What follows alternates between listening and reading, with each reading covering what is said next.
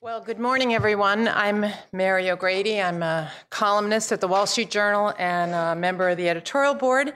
And I'll be chairing our first panel this morning, which is titled 100 Years of the Fed What Have We Learned? To me, that title suggests that this panel has the potential to be the shortest conversation on record at any Cato annual monetary conference over the last three decades. Nonetheless, we have three highly qualified speakers who can give us some insights into uh, the matter. Uh, you have their bios in your packets, so I'll just give them very brief introductions. Uh, Jerry Jordan is a former Fed president. He was at the Cleveland Fed for many years. Uh, don't hold that against him. He has many other qualifications. He was also a member of President Reagan's Council of Economic Advisors, a member of the U.S. Gold Commission. And in my mind, one of uh, his greatest uh, strengths is that he studied under Armen Alchian at UCLA, uh, one of my rock stars of the 20th century in economics. Um, George Selgin is a professor of economics at the University of Georgia's Terry College of Business. That's Georgia, the one in the south of this country, not the one uh, in next to Russia. Uh, George is also one of the foremost experts on free banking, which is another way of saying that he's the guy with the plan about what we're going to do after we get rid of the Fed. and Athanasios Orphanides teaches economics at MIT but I think, but he also spent some five years from May 2007 to May 2012 as the governor of the Central Bank of Cyprus. And that means he's uniquely qualified on this panel to share with us an insider's view of central banking in Europe. Each of the speakers will have 15 minutes, and then we'll have some time for Q&A. So I'd like to start with uh, Jerry Jordan. Thank you, Jerry.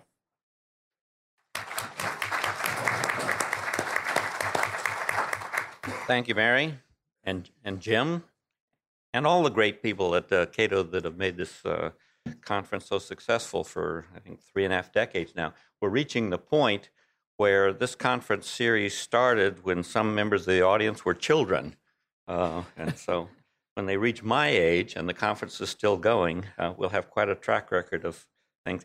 Uh, I enjoyed Charlie Plosser's speech, and I agree with everything that he said in that, uh, from the beginning of um, Milton's admonition about mission creep um, and um, his um, call for a new accord, and the list of things that could be done to at least um, gain independence and enhance the thing.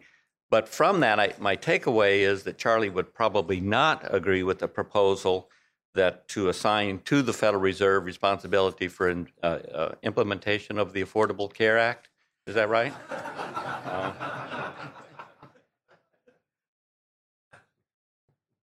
although the Fed did chair uh, the airline re- uh, restructuring effort back in the 90s, there was a proposal from a Fed governor at one point while I was involved that the Federal Reserve should be charged with restructuring K 12 education is a short debate.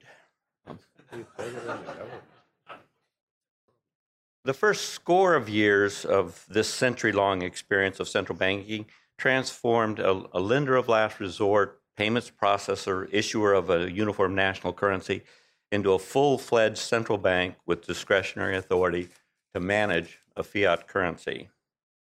In the 60 plus years since the Accord of 1951, the U.S. Central Bank has gone full circle from being a de facto bureau of the U.S. Treasury to an independent monetary authority and back to a bureau of the Treasury.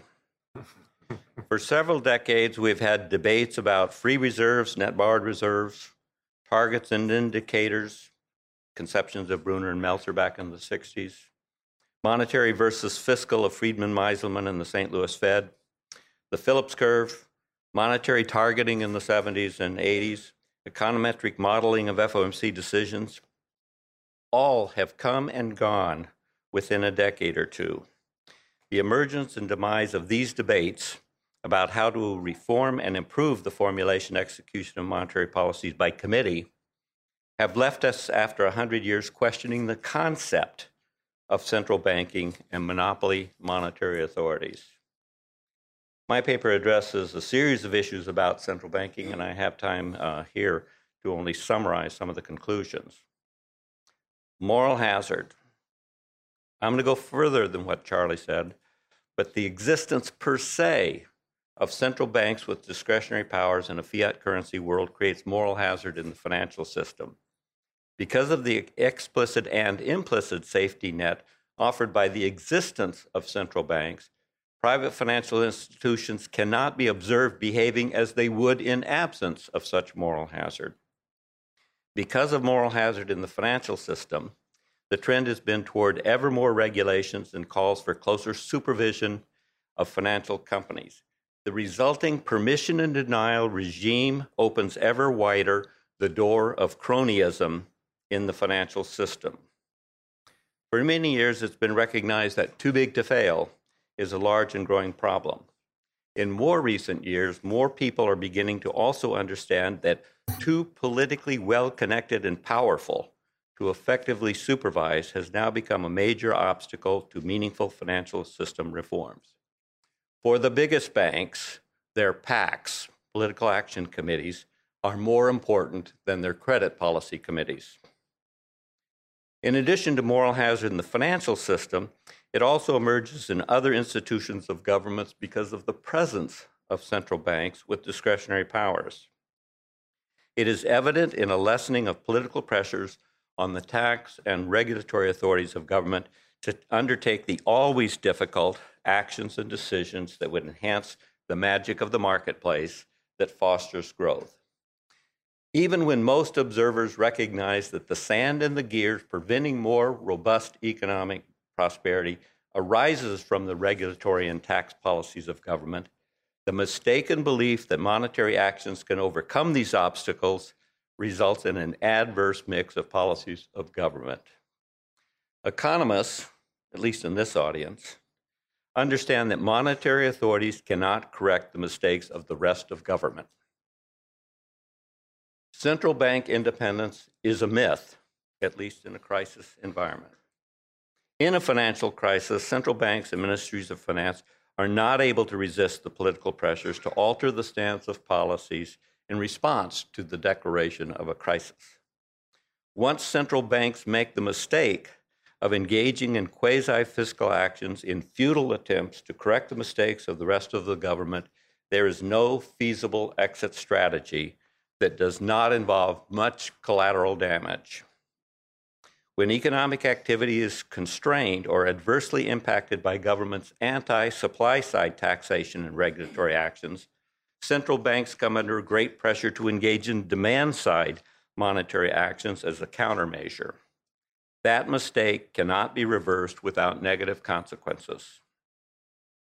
As the U.S. Central Bank approaches its centennial, Politicians have come to view it as an activist instrument of economic policymaking responsible for, for pursuing multiple objection, objectives of financial stability, employment, output, low interest rates, tolerable inflation, all with the single tool of the power to create fiat currency. Regarding the debate about rules versus discretion, the FOMC is institutionally designed to exercise discretion rather than adopt and follow rules in the formulation of policy actions.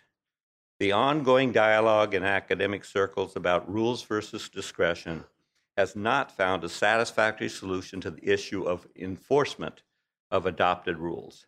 There is no institutionalized monetary discipline. The externally imposed discipline at the end of the highly inflationary 1970s ushered in the Great Moderation, which was characterized by falling budget deficits and even occasional surpluses, falling inflation, and rapid economic growth. The essential point is that the U.S. policymakers were not disciplined by institutional arrangements within the central bank, nor by in, uh, pressures from elsewhere within the U.S. government. The few occasions of discipline emerging from competition with other, more effectively managed currencies suggests that opening the do- door to domestic alternatives to central bank issued notes would offer the potential for greater monetary stability than is the case with a monopoly currency. Transparency.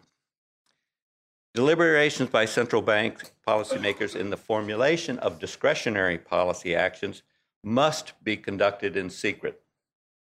Policymakers know that if their preference is to target a price axis variable, such as an overnight interbank rate or an exchange rate, such targets cannot be pre announced. Forward guidance with regard to policy targets is possible only with horizontal axis magnitudes, such as bank reserve, central bank money, or monetary aggregates. Exiting the current zero interest rate regime has proven to be quite messy because there is simply no way to be transparent without, about the end without creating considerable turbulence in financial markets. Open mouth policies. There was a time not long ago when the FOMC directive would give a form of forward guidance by announcing that although the decision at a certain meeting was to leave the Fed funds rate unchanged, a majority of the committee had a bias to raise or a bias to lower the rate at a subsequent meeting. There's nothing new about jawboning instead of acting. Neutral. There was a time not long ago when the FOMC would attempt to determine at what level the federal funds rate, the stance of monetary policy was neutral, neither expansionary nor contractionary. This notion of a neutral Fed funds rate, either nominal or real, was different from a natural rate in the Wicksell sense. On occasions, changes in the estimated real rate and a perceived natural rate gave opposite signals about the stance of policy. I argued that such was the case in the 1990s and now I think that we have the mirror image of that. Thank you. Today, the overnight interbank rate has become meaningless as a policy instrument. Federal funds rate today is about as useful as the official price of gold, a price at which there are no transactions. Demand management, once an idea that uh, we went into quantitative easing, the notion that monetary actions can and should be employed so as to influence nominal spending in the national economy. Uh, that was the dominant fa- framework. If there is a relationship between QE and any measure of economic activity, it is a remarkably well kept secret. Monetary targeting in the 70s, 80s was a unique historical thing based on institutional arrangements. It doesn't exist. There's a fear, has already been discussed in the questions with Charlie, about deflation. There's an institutional bias within the central bank against increased rising purchasing power of money. Charlie discussed the dual mandate. I'll skip over that. There's quite a bit in my text about it. Same thing about the gap analysis. Monetary and fiscal mix was the debate at one time. When monetary becomes fiscal, the mix is complete. The notion that monetary actions could be restrictive and fiscal expansionary or the other way around became nonsense when monetary actions in QE mode morphed into fiscal actions carried out by the central bank.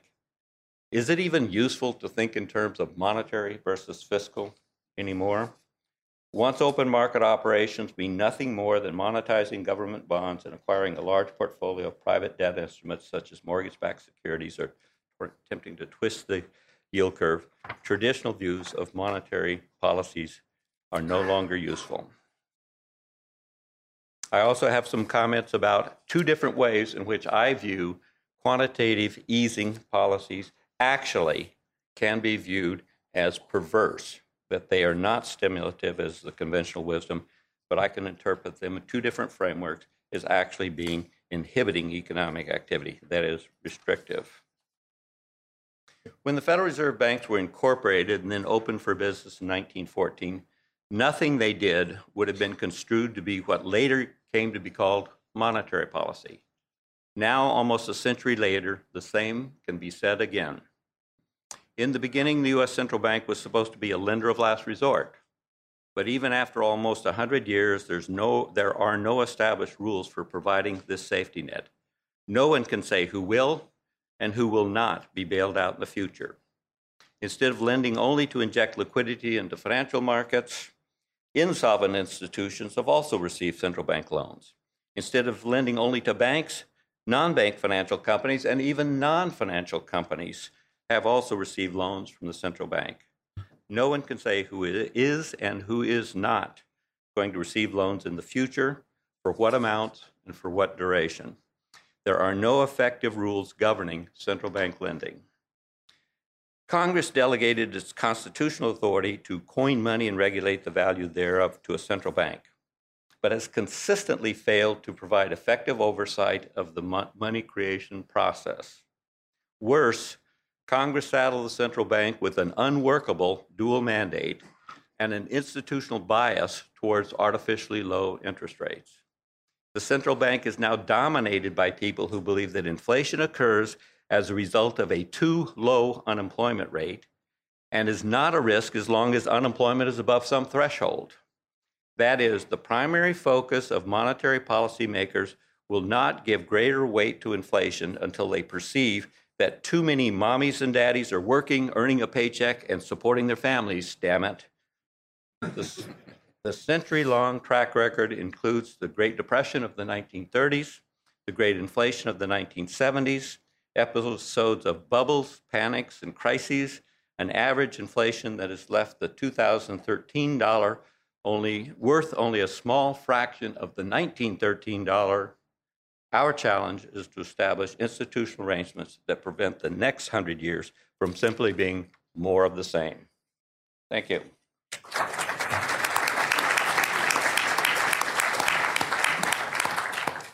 Thank you very much, Jerry. Uh, our next speaker will be George Selgin. George?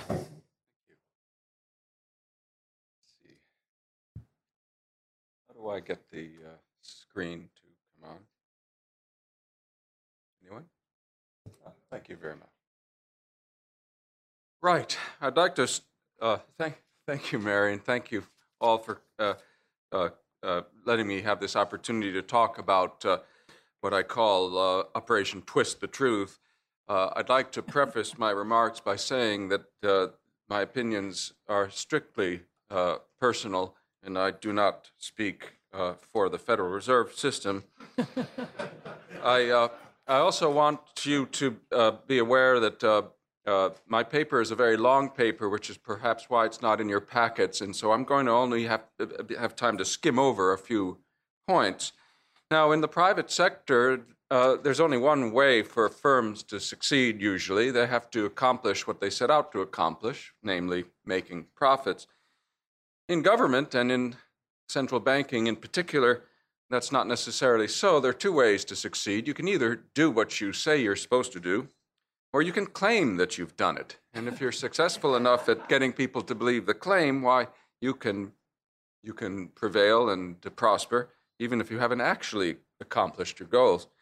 Uh, and I believe that the Fed's success, such as it is, a success that's represented by it having more power than ever, having a bit bigger balance sheet than ever, bigger than any private financial institution, is success it's based not on its actual accomplishments, but on its successful propaganda. I only have time to point out a few aspects of this propaganda and how it distorts. And by the way, by Fed propaganda, I don't mean the stuff done by the research uh, economists at the various Federal Reserve banks. I mean the stuff aimed for the general to the uh, at the general public, produced mainly by the board uh, and by the various banks in their educational uh, uh, undertakings. The Fed's uh, misrepresentative misrepresented misrepresentation of the record uh, starts with its rewriting of monetary history, starting with the early beginnings of banking in the United States.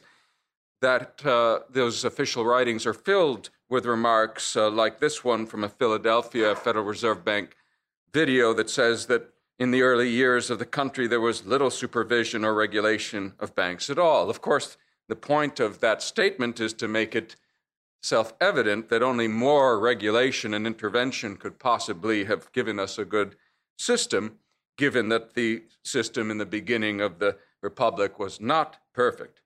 In fact, that's not true. As Bray Hammond, in his Pulitzer Prize winning book, Banks and Politics in America Before the Civil War, pointed out, the issue in the early years of the Republic was between prohibition and state control with no thought of free enterprise. Now, this matters because the biggest problems with the US banking and currency system before the Civil War were problems traceable to the manner in which banks were regulated. They were not problems stemming from a lack of regulation. I can't point out all of the instances of this, but I'll just just refer to one. There's a there's another uh, video. I think it's also a, a, a, from the Philadelphia Fed that shows two farmers negotiating over the sale of a horse. I think, and pondering a stack of state banknotes and uh, discovering or not being certain exactly what they're worth. Well, in fact, it's true that there were discounts on state banknotes depending on how far they'd circulated from the bank that was their source. Why was this so? It wasn't a natural consequence of the normal development of banking. It was because there was no branch banking in the United States because laws did not allow it. Consequently, banknotes were discounted according to how costly it would be to get them back to their sources, the only places where they could be redeemed. In countries without these restrictions on branching, which we continued to have until the 1990s, you didn't have discounts on privately issued paper currency. Even so, the discounts got pretty small by the end of the state banking period. In October 1863, according to my calculations, if you bought every banknote in the country at face value and then sold it for what a broker would pay for the batch in New York or Chicago, the loss would have been less than 1% of the note's face value. In any event, the lack of uniform currency has been used as an argument for the nationalization of currency during the Civil War by the creation of the national banking system. In fact, the true reason was to help finance the war because national banks were required to back their notes with U.S. government bonds. We'll see the consequences of that in a moment. Uh, but Fed, author- Fed uh, sources point out that bank runs and financial panics continued under this new system to plague the nation. They say, owing to the inability of the banking system to expand or contract currency in circulation, this inability, finally, they conclude, was due to the absence of a central banking structure. Well, saying it that way implies there's only one solution, right? Well, here you go. Here's the pattern of currency supply in the United States between 1880 and 1900. The uh, dotted line in left-hand scale are the relevant U.S. Uh, uh, uh, uh, oops, data. In any event, uh, this is something that was talked about in Professor Plosser's talk. That line, as you can see, that kind of dotted downwards sloping line, shows that the currency supply is shrinking in the United States and has indeed no seasonal flexibility. So clearly, this system wasn't any good. But was it because we didn't have a central bank? Oh, look, there's another line. What's that? It's adjusting upward with economic growth that, as you would expect, would be the right behavior in the period and has a lovely seasonal pattern. Turns out it's Canada's currency supply, right hand scale. It's uh, about 10 times, one tenth as large as the US, Canada, at that time. So uh, I guess Canada must have had a central bank all this time, 1880, before then. I wonder when the. Oh, wait a minute. They didn't have a central bank. They had decentralized currency supply with a bunch of different note issuing banks. How could this be? Perfectly elastic currency. Because their banks didn't have to back their notes with US government bonds. They could issue notes based on general assets, whereas in the US, the notes had to be backed by bonds, and guess what? The US government was retiring its debt, so the bonds were getting very scarce. It wasn't worth issuing currency, especially just for a season. Now, the other thing the Fed authority, Fed sources don't tell you is that there were many attempts to copy the Canadian system, to pass bills that would have reformed it that way, that would have deregulated to give us an elastic currency. But there's no mention of this in most of these sources. Ben Bernanke, in his talk uh, for the GWU, uh, George Washington University lectures, just tells the students that, oh, after 1907, that is the panic, Congress began to say, well, wait a minute, we need to do something about this. Maybe we need a central bank. Whereas in truth, of course, the Fed was a second or even a third best solution to the problem of currency inelasticity, one that was turned to only because unit bankers, established unit bankers, and Wall Street bankers uh, pleaded for or lobbied for retention of the status quo banking structure because it served their interests and so put the kibosh to all those deregulatory reform bills. That's how we ended up with the Fed. Another part, aspect of Federal Reserve propaganda is the claim that the Fed has independence. There's a great deal of emphasis on the structure of the Fed, the different Federal Reserve banks. Here's a statement, a typical one. Sorry, the font's not right, but the Fed conducts monetary policy with relative autonomy from the federal government. Its decisions are thus insulated from short term political influence. well, they certainly weren't at first when the Secretary of the Treasury and the Deputy Secretary were both sitting members of the Federal Reserve Board. And they weren't there just to listen.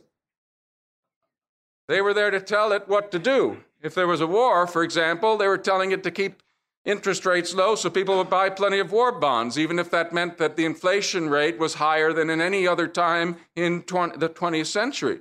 Double digit inflation, worse, far worse in 1917, 18, 19 than it was in the 70s.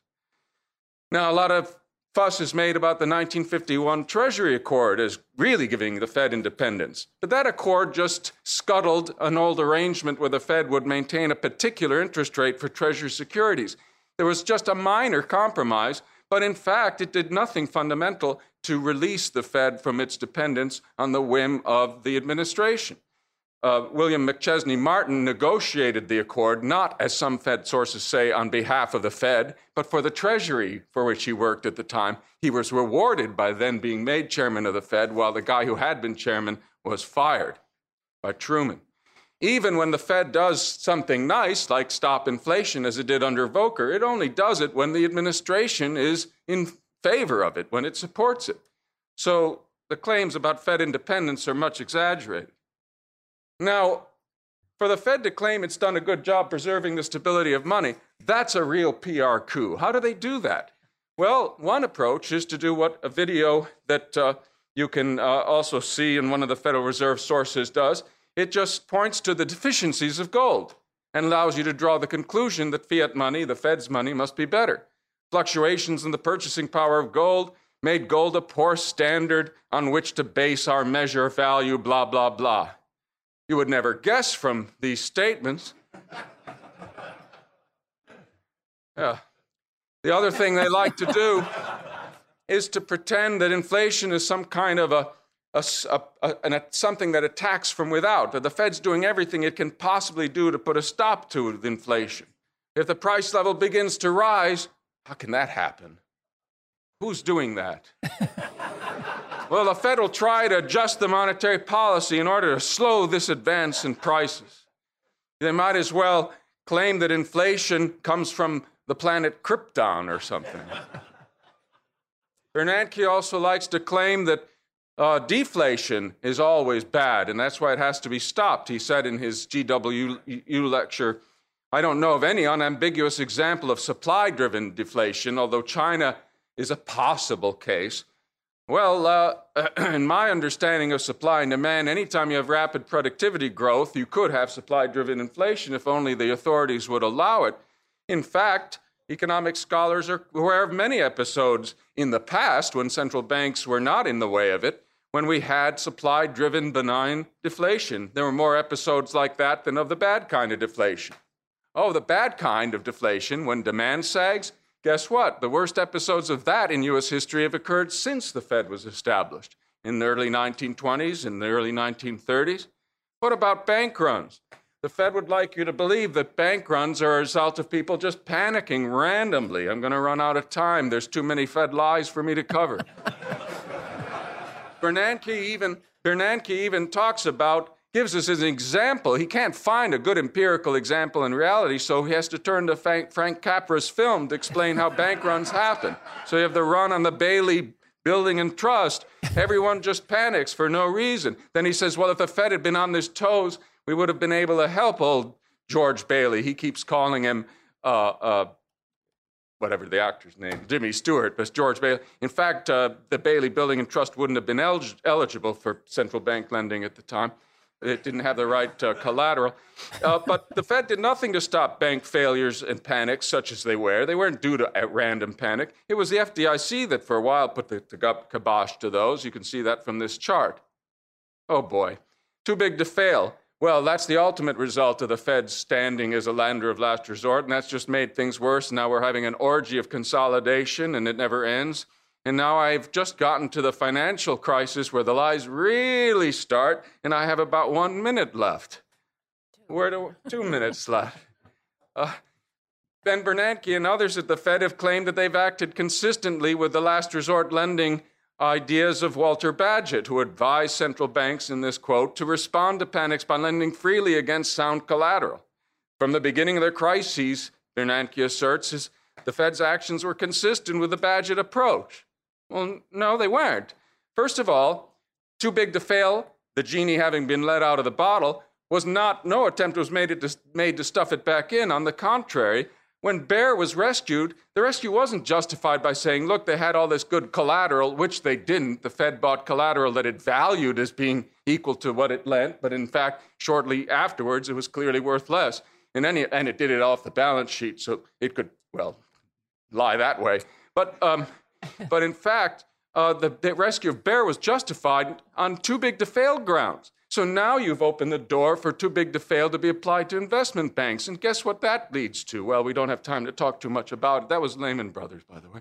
Uh, the Fed claims it's helped in the crisis, well, for starters, it never mentions that it may have actually contributed to the boom, even though many economists, particularly John Taylor, but many others as well, believe the low interest rate policy was a big factor in the boom, the biggest perhaps, and therefore a big factor in the bust. You can look these up later. And it, while it was supposed to be providing general credit according to Bagehot's rule, in fact, the Fed was sterilizing its loans to particular institutions during this crisis, selling off treasuries, sopping up liquidity from the general market, and directing it towards the particular markets and firms it had wanted to help. Look at this chart. This, oops, didn't want to do that. So here is the Fed's, where's the laser on this thing? If it's there, it's not much of one. So here's the Here's the Fed selling treasuries. That's soaking up liquidity from the general market. Here is the Fed's total balance sheet. So you can see that it's putting in junk, helping particular markets. There's what's happened in nominal spending in the economy. That's ipso facto proof that the market is being denied general liquidity. There's a monetary shortage, but it's, it's because the Fed is too busy propping up particular institutions. So I would argue that they are responsible for doing the wrong thing quite contrary to and contributing to the crisis. Okay, I'm almost done. Now, of course, they've also said that they've helped the recovery, made it a lot faster. This is one of, this is one of the slowest recoveries we've ever had. the claim reminds me of an old episode of the Beverly Hillbillies, in which uh, the rumor it uh, comes out that Granny, you're all mostly old enough to know about this. Granny has a cure for the common cold, a potion. It, uh, it, uh, it's just the thing. And everybody's trying to figure out what it is. At the end of the episode, it's revealed of what the granny says, yeah, thing works like a charm. You take it, take a swig of it, seven to 10 days, you're as good as new. the only difference is if you take a swig of Fed policies, your cold lasts longer than they usually do. Here's the rate of recovery, the change in output uh, uh, 16 quarters after the pre downturn peak for all of the post war crises, well, you can see that the recovery is extremely meager in 2007, much more so than in any other crisis. Here's the unemployment figure, even worse, right? So we're way below where we were before. Into uh, uh, that's 51 months after the crisis. All right, I'm almost done. Uh, the Fed has been so desperate in its attempt to claim that it's done a great job this time around that it, uh, it's been it's resorted to claiming that success by virtue of pointing out that its policies helped to avoid a repeat of the Great Depression. And this, I say, is the greatest Fed PR coup of all, by, which, by virtue of which it has managed to take its greatest lemon and make lemonade with it. Thank you very much.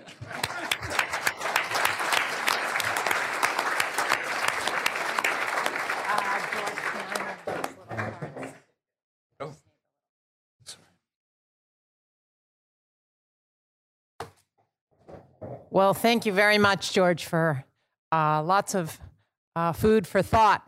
Uh, and our final speaker on the panel will be Mr. Orphanides.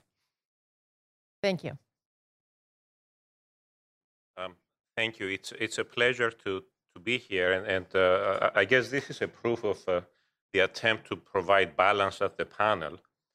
Uh, I wasn't aware that uh, that the previous presentation would end with uh, uh, with a statement of my uh, former uh, co-author, uh, John Williams. We worked together at the Fed, and I would absolutely defend his quote because I do think that that the Fed has managed to prevent the the Great Depression or a rerun of the Great Depression with the with the very forceful and decisive action, much like other central banks have done.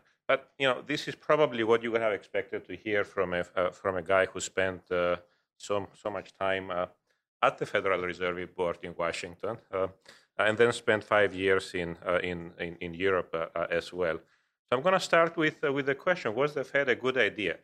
I thought this is why I was put on the program, just so that you have someone say yes. um, and this is my one word answer to, to a question of the conference. But then, frankly, I thought, okay, maybe um, uh, there needed to be a qualifier to this, and my my two-word uh, uh answer to the uh, uh, to the question is is yes, but. and and what we need to focus on, I believe, in the hundredth year anniversary of the Federal Reserve is is how to make things better. And and I take I take the the title of the session to be what we have learned uh, and how can we use what we have learned to improve uh, what might be uh, the second hundred year of the Federal Reserve, unless you guys are successful in, in stopping uh, uh, that? So again, I, I think that a, a well-functioning monetary system is a prerequisite for the greatness of any nation, and this is why a central bank is necessary. This doesn't say what a central bank should do. A central bank may have a very limited uh, role. Um, as limited as, uh, as what Charlie Plosser highlighted this morning, even more limited than that. But I believe that it is important to have a central uh, bank uh, uh in, in place. Actually, there are emergencies uh, where the very existence of a nation could be threatened if you do not have the power to issue money. And uh, frankly, the idea that during existential wars, the central bank of a nation might help the financing of the world effort, I think is a good thing. It's not a bad thing. The question is how to do it right so that you do not suffer long-term negative consequences from, from that. And in my view, one way to summarize uh, why the Federal Reserve could be improved and uh, some of the things that have gone wrong. And uh, I do accept the proposition that uh, there have been mistakes in the first hundred years despite the fact that the staff and the leadership uh, at, at the Federal Reserve, they're dedicated public servants. This has not avoided mistakes. Why is that? In my view, the answer is that the Federal Reserve has been hampered by the lack of clarity in its mandate. Price stability, uh, in my view, should have been all along the primary mandate of any central bank. It's not, for the various reasons we, uh, we have heard some, the, the political interference, uh, other uh, reasons that come in. But I think that going forward, uh, we can try to correct that. And in my view, what is required is an act of Congress for the second hundred years of the Federal Reserve that would make price stability the primary objective of the Federal Reserve. And then we can discuss uh, the limit uh, of, the, of the mandate uh, beyond that. Um, we've shared already uh, the, uh, the issues with, uh, with the mandate as it has evolved over time. at the beginning, there has been no mention of price stability, and indeed, part of it was that, that the Federal Reserve was, was founded in, in the environment of a, of a gold standard but we have this, the Federal Reserve was trying to understand uh, how to interpret uh, its objective that rates of discount uh, would be fixed with a view to accommodating uh, commerce and, and business. And frankly, the leadership and the staff of the Federal Reserve had had a lot of trouble trying to understand how to best fulfill the role they had. So um, um, I have this quote from the uh, first edition of uh, the Federal Reserve System Purposes and Functions, which was an attempt by the Board of Governors, uh, actually uh, authored uh, this, uh, this report, to explain what the Fed's mandate was. And, and, you can read here about how the Board of Governors in 1939, not a terribly good period for the Federal Reserve, was interpreting what it wanted uh, to do and what it had been asked to do. And uh, it, you know, so, so they say that the Federal Reserve functions should be understood, focus on the last four, four lines uh, uh, in light of its objective, which is to maintain monetary conditions favorable for an active and sound use of the country's productive facilities, full employment, and the rate of consumption reflecting widely diffused well being. This sounds wonderful. Motherhood and apple pie. But of course, this is not a statement uh, of what uh, the Federal Reserve could do, and it's not a statement that the Federal Reserve could be held accountable to doing. And what's remarkable, in 1939, after episodes of very violent inflation and deflation uh, in the first uh, um, uh, 25 years of the, uh, of the Federal Reserve, there is no mention of price stability at all in this, in this mandate.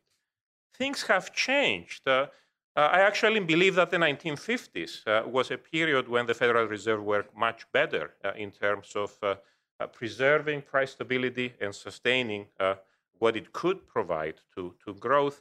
In 1957, um, the Board of Governors, in, in responding to, to a, a hearing before the Committee of Finance, actually noted price stability is essential to sustainable growth and I believe at that time they operated along, this, uh, along these lines.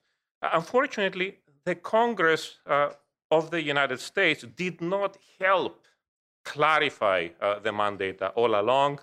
Um, Charlie Plosser already talked about uh, the 1977, then 1978 in the Humphrey-Hawkins Act um, definition of, the, of the mandate, and the fact that what we see was the uh, the focus, oh, you can see this here, uh, the focus on, on the last line here, on the last two lines, uh, uh that uh, the focus of the Fed would be to uh, promote effectively the goals of maximum employment, stable prices, and moderate long-term interest rates.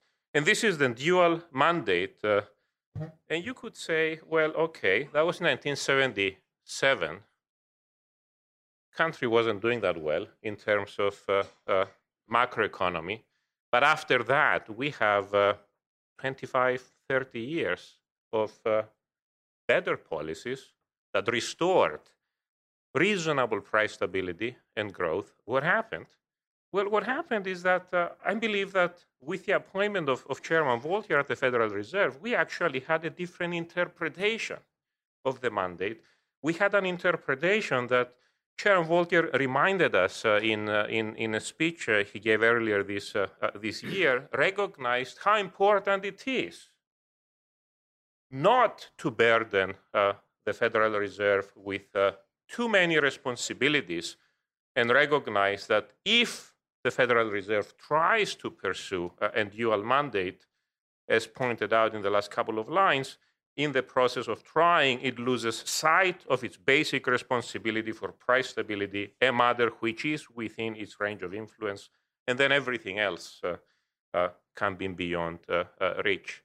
So I believe that we had a period that was a more stable uh, period because the Federal Reserve during this period interpreted its ambiguous mandate more appropriately.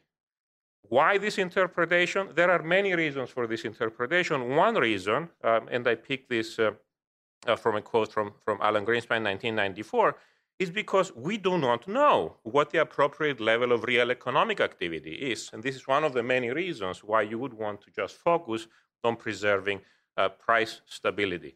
And this brings me to the present, when I worry about the interpretation of the dual mandate having become too literal on part of the mandate. And here I just quote uh, uh, from the uh, FOMC statement of December 2012, just a year ago. Uh, first, noting that consistent with its statutory mandate, the committee seeks to foster maximum employment and price stability without any hesitation of pointing out the conflict in that. And then later on, uh, unfortunately, in my mind, uh, uh, explicitly introducing numerical thresholds on the unemployment rate as a guidance for policy, something that has already been, uh, been mentioned uh, earlier in this, uh, in this session. This actually makes me worry quite a bit from a, from a, um, a, speech by Narayana Kocherlakota, a member of the, of, of the committee earlier this, this year. Um, I, I reproduce this chart um, where um, uh, Kocherlakota was essentially saying, look, we have a dual mandate, so it's the responsibility of the Fed to actually make sure inflation goes beyond what we consider price stability in order to do better. And we're going to call this balance. But I will not comment on any other elements of propaganda uh, that have been pointed out before. So, um, what can go wrong? Um, okay, some of you will remember the 70s, others will not remember the 70s, but I want to bring you an example of what can go wrong that worries me from the 70s. And here I actually have to give uh, a lot of credit to the Federal Reserve for being the most uh, uh, transparent uh, central bank uh, in the world regarding its history. Everything I have here, you can actually get off the websites, either of the board or the Federal Reserve systems, because transcripts are there, the memoranda of discussion are there, the staff analysis is there, everything is there, so we can actually evaluate it ex, uh, ex post. So um, you remember what happened in, in the late 60s? Inflation was, uh, uh, was rising somewhat. There was a recession that the NBR uh, called. Uh, and um, uh, as, as, as 1970 was going along, the Fed was unhappy with the pace of recovery, if that reminds you of, of, of anything. There was growth, but the unemployment rate remained high, according uh, to the Fed. Staff analysis suggested that there was so much underutilization of resources that the inflation forecast would be in line with price stability. Nothing to worry about. Output gap based optimal control suggested that policy should be eased even further, despite many, many, uh, many, many easings of policy earlier that year and the Fed kept, uh, kept easing. This is what the, uh, uh, the data looked like. the inflation was projected after the dotted line, its projections to fall. The output gap was humongous, is the correct technical term, I believe. the, the staff analysis uh, confirmed that. Uh, this, can be a, this can be found in the memorandum of discussion from the August uh, 1970 meeting. From the discussion, you can see an FOMC member comments, wow, in my judgment, that was not as satisfactory as a goal of policy uh, to have this. And of course, the FOMC is. They did not get the disinflation they wanted. Instead, you had, and this was the episode that defined the period, you had a continuation of inflation and then a further increase in inflation in 1973, and we know what happened after that. Why is that? because they had mismeasured the gap. You don't know what the real activity target is. They missed that and they let inflation out of the box. This was a systemic issue throughout the 1970s, as I've shown in, in other work. And the result of that experience is that the easy money policy of 1970, that was so reasonable to present as balanced at the time, is what morphed into the stagflation of the 1970s. So I ask myself in the remaining two minutes I have have these uncertainties been resolved? Well, I don't know. I'm going to need to, to wait uh, five years to see what the Fed's uh, current estimates of these concepts are. So I went to the CBO uh, and, and got uh, their estimates of potential. And uh, boy, these things get revised. So, hmm, I wonder if these things will continue to be revised uh, going forward. And I wonder what this may actually mean for uh, judgments about the stance of policy uh, today. So the continuation of the unprecedented expansion of the balance sheet of the Federal Reserve, despite the fact that the economy is growing, is something that, in my view, is worrisome. But then when I look at the Fed, it's something that is justified as a result of the full employment mandate that is there in the law. And this is what people call, this is what people cite when they justify that policy. The Fed is guided by this interpretation and risks losing sight of price stability. In my view, a lot of progress can be achieved if the Fed has a clear mandate. And this is why I believe what's required is an act of Congress that would make price stability the primary objective of the Federal Reserve for the second hundred years. Thank you.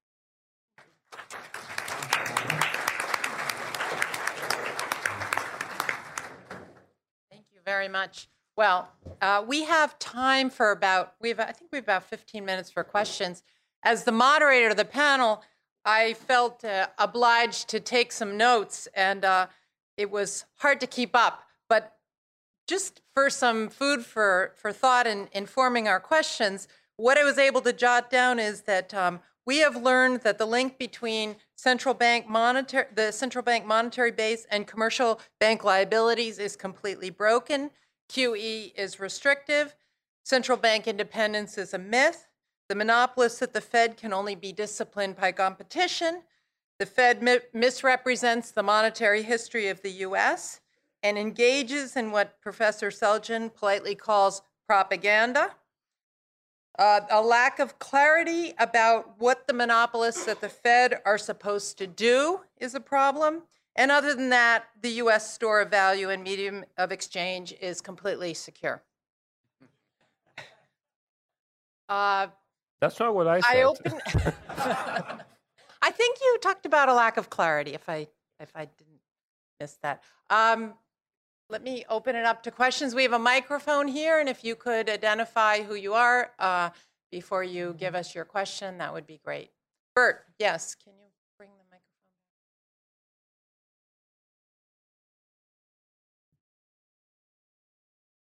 Uh, Thank you. Bert Ely, a banking consultant, Cato Scholar, um, adjunct scholar. Uh, A question uh, for the panel. Um, We have seen in, in recent years that uh, what the Fed has done primarily is influence interest rates, uh, traditionally by bringing down uh, or manipulating short-term interest rates through the federal funds rate target, and of course, in more recent years through QE, the various QEs of bringing down uh, the long-term interest rate. My question is simply this: uh, Is the American economy better off because the Federal Reserve is engaged in what effectively is uh, interest rate or price manipulation, or uh, might the U.S. economy perform better if uh, the markets set interest rates across the entire yield curve? Do, do you want to take that? We'll go right across. Well, let me start briefly, uh, Bert. Um, you assert that the Federal Reserve is responsible for the current structure of interest rates, but there's no evidence for that. There are alternative explanations. If you were asked, if, if the Federal Reserve were to say the purpose of buying long term government bonds and mortgage backed securities is to keep low interest rates in New Zealand, you would probably say that doesn't make any sense. There must be another explanation. Okay, the fact that we have low interest rates in the US and the Fed says that's an objective doesn't mean causality. Mike Walker, formerly of the uh, director of the Fraser Institute, has a, a paper presenting an alternative uh, theory framework that says today's interest rate structure has absolutely nothing to do with what the Federal Reserve is doing, and I allude to that in my paper. Uh, George? Pass on this. Okay. Um, let, let, me, let me make a remark on this. So the, uh, I, I see the unconventional measures, and they started in, uh, in 2007, 2008, uh, uh, as a means uh, through which uh, the Federal Reserve and other central banks could ease monetary policy further beyond just taking the, the overnight rate to close to zero. And I believe that was the appropriate response to the crisis this does not uh, necessitate trying to control long-term rates, and I would like to delink those uh, uh, those two. Um, and it's, it's actually much harder, in my view, to, uh, to justify the expansion of the balance sheet uh, and the uh, emphasis at the long end of the ter- term structure over the past year than it was as a crisis response mechanism, which I believe was necessary early on. Yes, right here.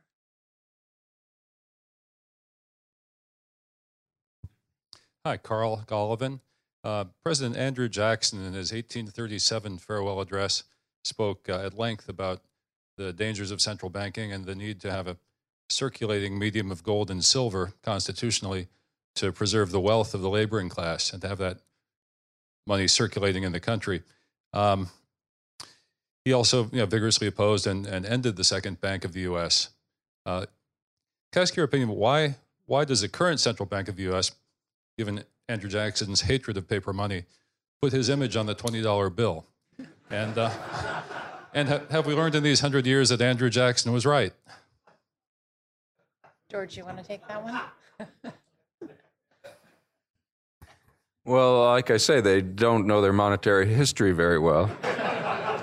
Uh, uh, I don't really have an explanation apart from that of, of why they've done that. Uh, there's been some interesting cases like that in the past. Uh, I believe uh, I'm right in saying that uh, Salmon Chase's picture was on some of the greenbacks at the time when he had become the Supreme Court Chief Justice and was responsible for striking down their legal tender status as unconstitutional. And the Bank of England has notes with Adam Smith on them, even though Smith uh, never had anything good to say about central banks and could not have conceived of, of, uh, of well, he, he, he certainly wrote quite favorably of his Scottish banking system. So uh, there's a lot of irony in central bank currency design, I suppose you could say. Did you want to comment? Well, it's uh, actually an, an explanation I've heard, and I have no idea if it's correct or not. Is that uh, is that the Federal Reserve knew its history all too well and found that this was the best way to get back. yes, the back there.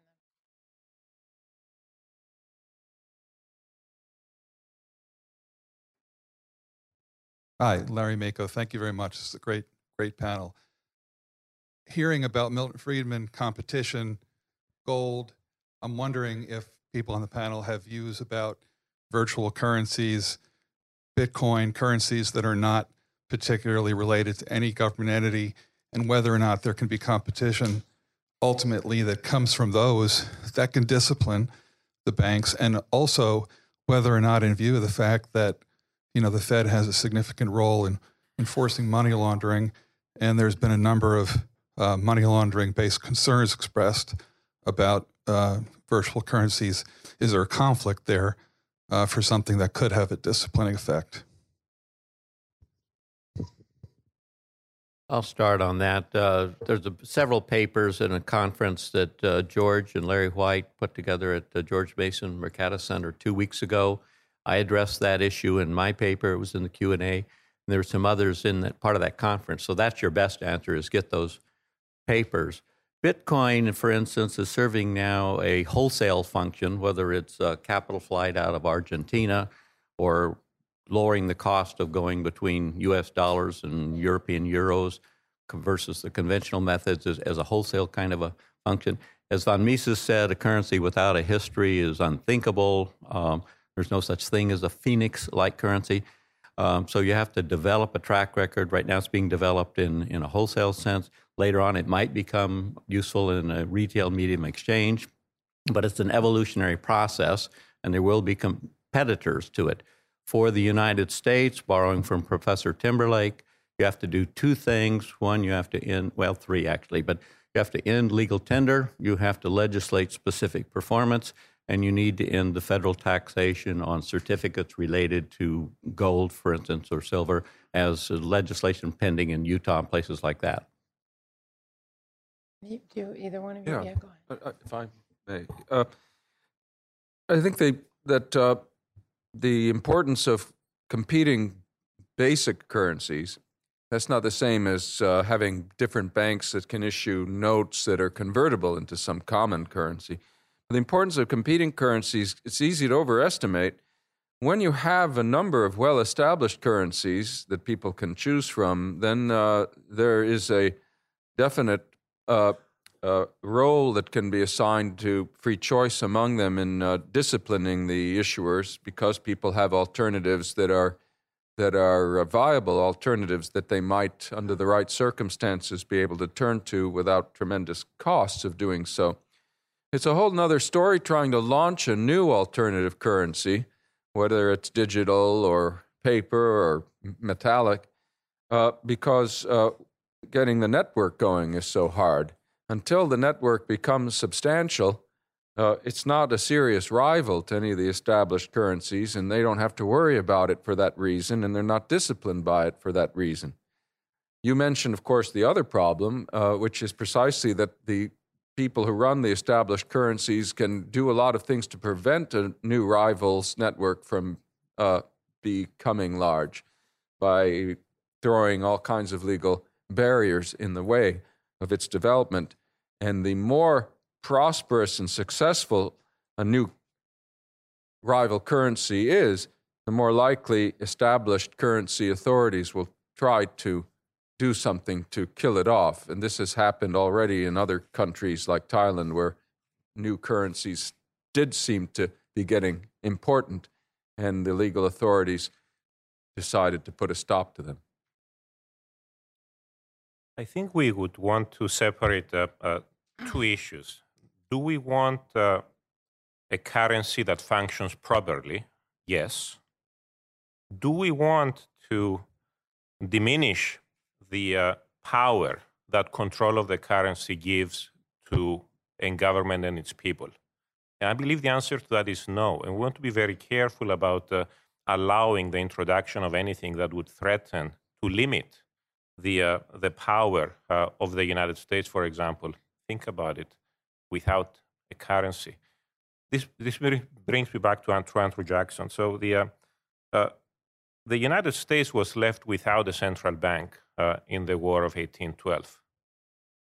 I think the outcome of that war might have been very different uh, if uh, we did not have what I consider a very unfortunate uh, decision to revoke the charter of, the, of the central bank of the country. In 1812, the US government was not able to raise the funds it wanted to finance the war. The world is not always a friendly place. Citizens of each nation would want the nation to be strong enough to defend the country on some occasions, and the central bank can be a very powerful aid in emergencies. We do not want to take that lightly at all even though I'm your, even though I'm only your uh, humble mon- uh, moderator, I can't resist commenting on that because you know if you want to get rid of smuggling, the best way to get rid of it is to get rid of duties and tariffs. And I think the money laundering argument against Bitcoin really t- targets um, the wrong problem. If you want to get rid of money laundering, you get rid of the engine that's driving the money laundering, which is the international prohibition on drugs. And that is the key source of money laundering around the world. It seems to me regulating Bitcoin to solve the uh, problem of a lot of people wanting to consume drugs is the wrong wrong approach. Yes, right here.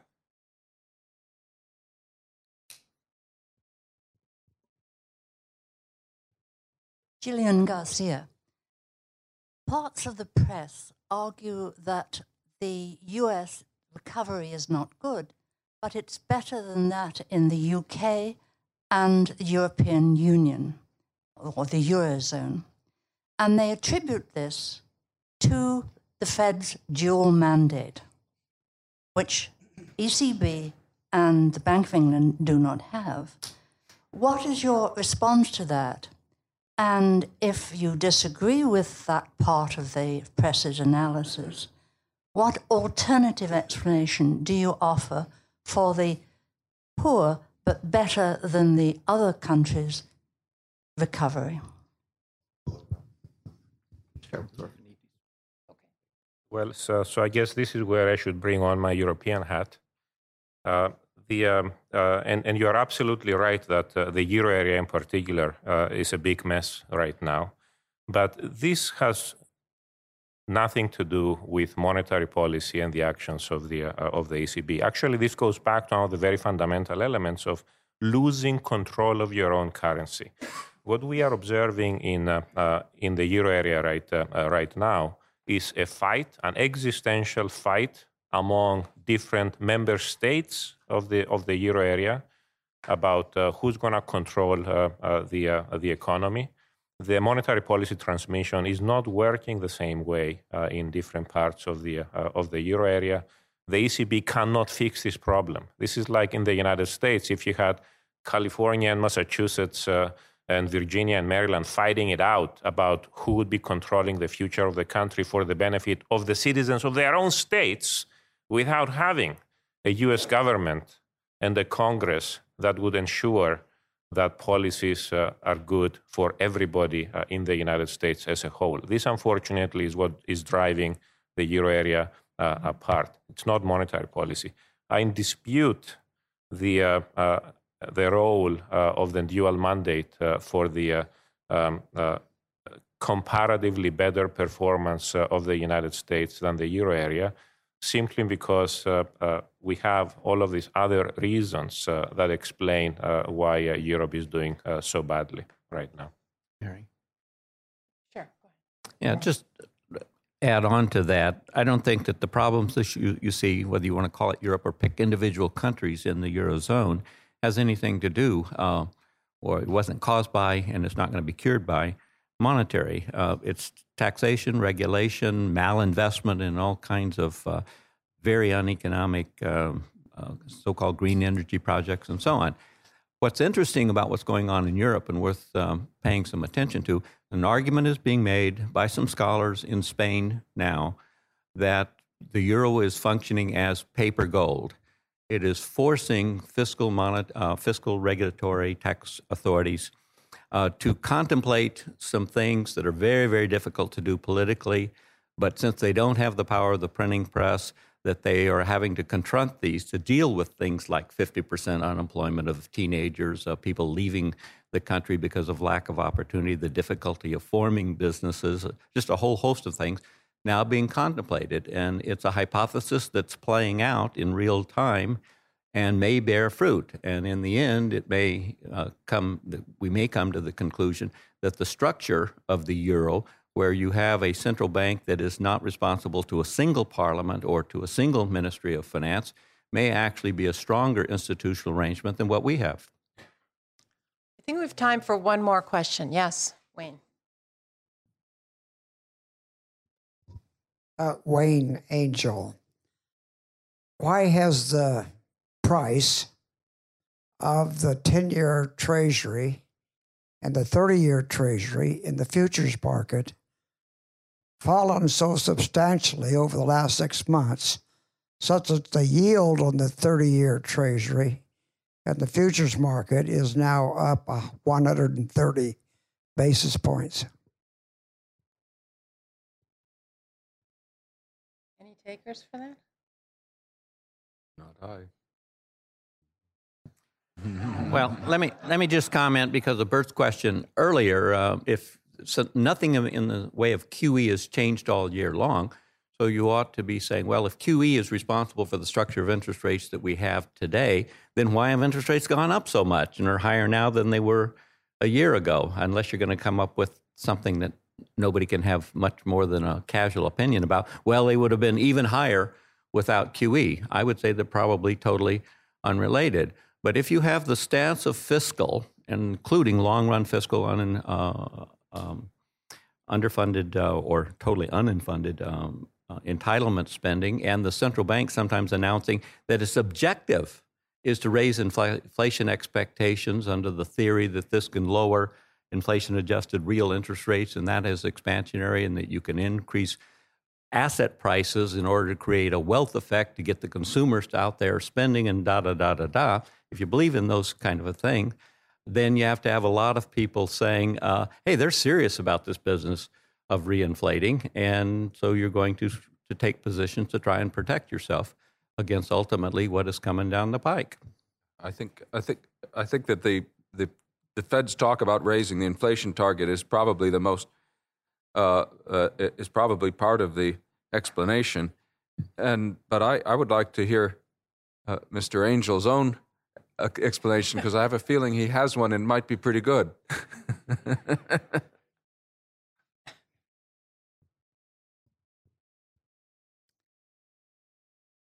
I would only say that I've enjoyed very much being short the 30 year Treasury bond future and the 10 year bond future. And so that's good enough for me.